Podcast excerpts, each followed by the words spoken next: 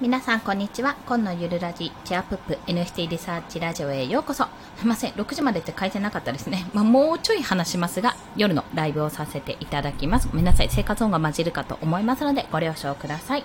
本日はですね、NFT で即稼ぐことは難しい。というか、まあ、ほぼインポッシブルだなと、無理だろうというお話をいたします。というのは、もしかするとですね、あの、今聞いてる方とかもしくは今情報として入ってる方で、なんだ NFT でめっちゃ稼げるじゃんって、とりあえず書いて出してみようって感覚でやってる方も少なからずいたとしたらの話なんですけども、まあ多分これを聞いてる方はそうじゃないとは思うんですが、NFT でなかなか売れないとか、もう私も今リリース2日目 ?1 日目 ?2 日目 ?2 日目かな？で、あの売れないなっていうことを思ってるんですけども、まあ、当たり前なんですけどなかなか売れないなとかなんかすごい人によってはすぐ売れてなんで自分は売れないんだろうっていうふうに感じている方が、まあ、いるかと思うんですね。いるかと思うんですけどもそんな時にあれ？NFT ってめっちゃ稼げるんじゃないの？ってもしも思ってる方がいたら、えっと、かっこただしっていうのが入る、注意書きが入るっていうところをちょっと、あの、ご了承いただきたいと思って今日はその放送させていただきます。まあ、現実的に私自身は、あの、出品しても、すぐに売れるとは正直思ってはいなかったんですよ。いなかったんですけども、やっぱり周りが売れた売れたっていうね、あのツイートとか見ると、いや、まあ焦るわけなんですよ。え、なんかいい差だったからまずかったのかなとか、映画まずかったのかなとか、やっぱりなんか魅力的じゃないのかなとか、いろいろ迷うわけですね。悩んだりね。でも、そもそも考えてみて、そもそもね、考えてみたところ、まあ、あの、1回の、まあ、フォロワー数も少ないし、回のこうなんかなんかイラストレーターだったとかそういったわけじゃない人間がパッと出したものに対してお金払って買うかってとこなんですよ。で、もともと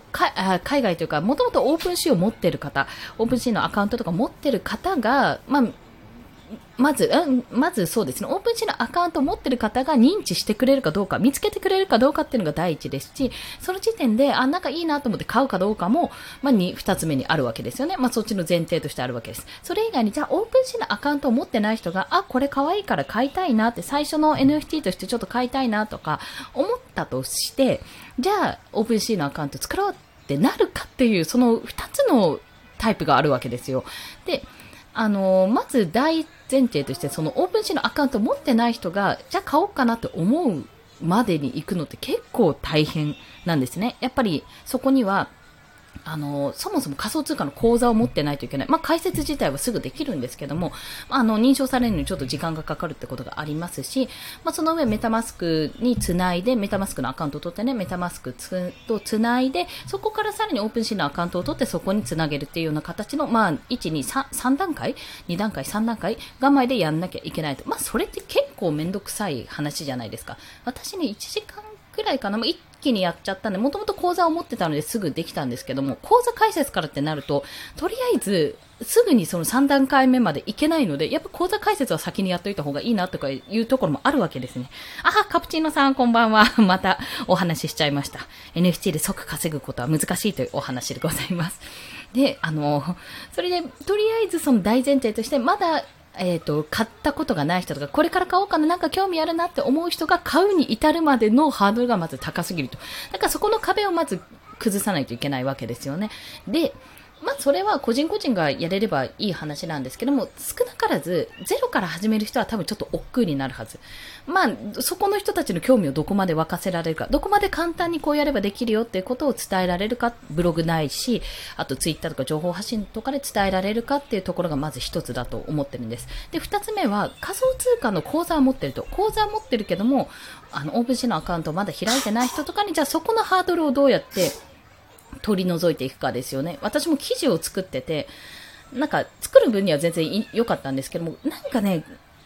違うよなって、なんかもう、うちの母親に、うちの母親は例としてですね、うちの母親にスマホの、あの、使い方を教えるような感覚なんですよ、多分。それぐらいの感覚でやらないと、きっと、なかなかハードルって下がらないよなって思ったんですね。なので、できれば、あの、付きっきりで伝えたいみたいな、一緒にやっていきましょうみたいな感じで伝えたいなっていうところがあったんですよ。だからもうこれってどうにかできないかななんてことをちょっとふと考えてました。まあそういうのが一つずつね、解消されることによって、まずまだオープンシーのアカウントを取ってない、ちょっと NFT の売買がわからないし、どうかなって考えてる人のハードルが少しでも下がればいいなっていうところは、どうやったらできるのかなっていうところをちょっと考えてます。まあそれが強いては、最終的にやっぱり顧客につながって、まあ、そこから市場が盛り上がって自分のコレクションが売れればラッキーキーっていうようなところですよね。で、そして2つ目が、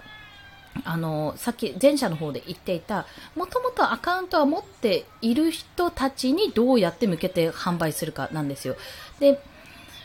結局のところ、まあ、もともとね、多分アカウント持ってて海外の方とかは、割とね、手数料とかあんま気にしない方の方が多いと踏んでます。なぜなら持ってるコレクション多いし、そういう人って大体ね、多分仮想通貨投資やってる方が多いです。イーサリアム持ってますもん、めちゃめちゃ。で、まあ大体クリエイターとかの方もね、そうだったりするので、じゃあそういう人たちにどうやって向けるかって考えたときに、結局、その池原さんもおっしゃってたんですけど、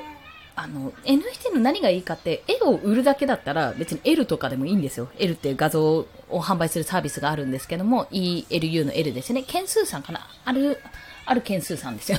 件数さんの作ったサービスだと思うんですけども、それで売ればいいんですが、NFT って要は二次流通をしていくことによって、どんどんいろんな人が買ってくれることによって、その手数料が、あの、入ってくるっていう、その、クリエイターにね、元のクリエイターに入ってくるってところと、さらに、あの、本当にあれ、あれ出てこない。えっ、ー、と、あ、あいつですよ。パスモか。パスモ、パスモって都内か。スイカとかパスモみたいに、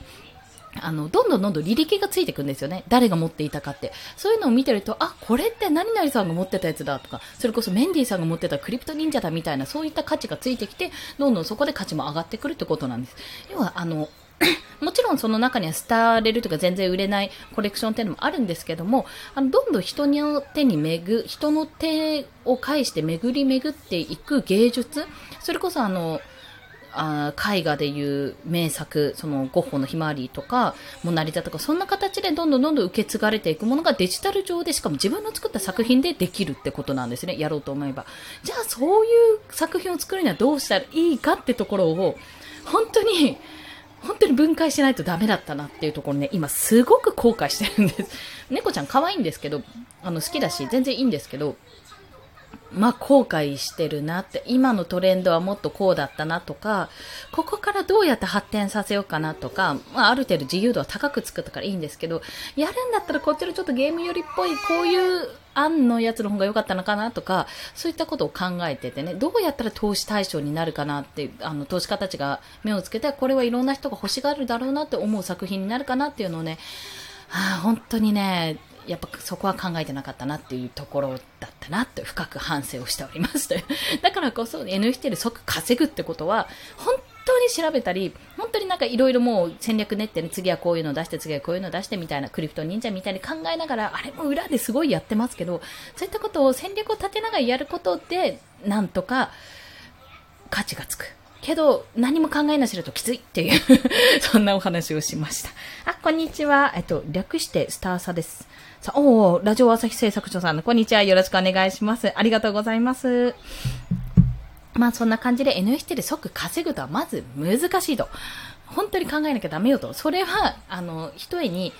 いろんな条件がありますよ。例えばもともとフォロワーさんが多い、フォロワー数が多い、もうインフルエンサー的な人が出すってなったら、学ぶさんが出すとかだったら、それこそ、え、どうなる出すのって形で、やっぱり面白いですし、まあ、そこら辺はね、あの、マーケターでもあるので、うまいと思いますね。そういった方がいきなりポンって出すのは全然ありだと思いますけども、やっぱりでもそこも戦略を考えてるわけですよ。じゃあ我、我々というか、それじゃあ他の方に失礼なので、私みたいな無名の人間がじゃあどうやって出していくか、しかもすんごい綺麗な美しい絵を描くわけじゃないのに、なんか繊細なタッチの、まあ美しいみたいな絵を描けるわけじゃない人間がどうやって戦っていくかっていうところを、ちょっとね、示していきたいかなっていう 勢いだけは示していきたいなと思ってる今日この頃でございました。はい。ということでごめんなさい。7分過ぎました。私はちょっとこの後、作業、今これ、これ作ってみますね、なんてちょっと言ってしまったので、作業を 一つ作業が増えた。そっちをやらせていただきます。まあ、そんな感じで、今日もお聴きくださりありがとうございました。また明日も頑張っていきましょう。コンでした。では、また。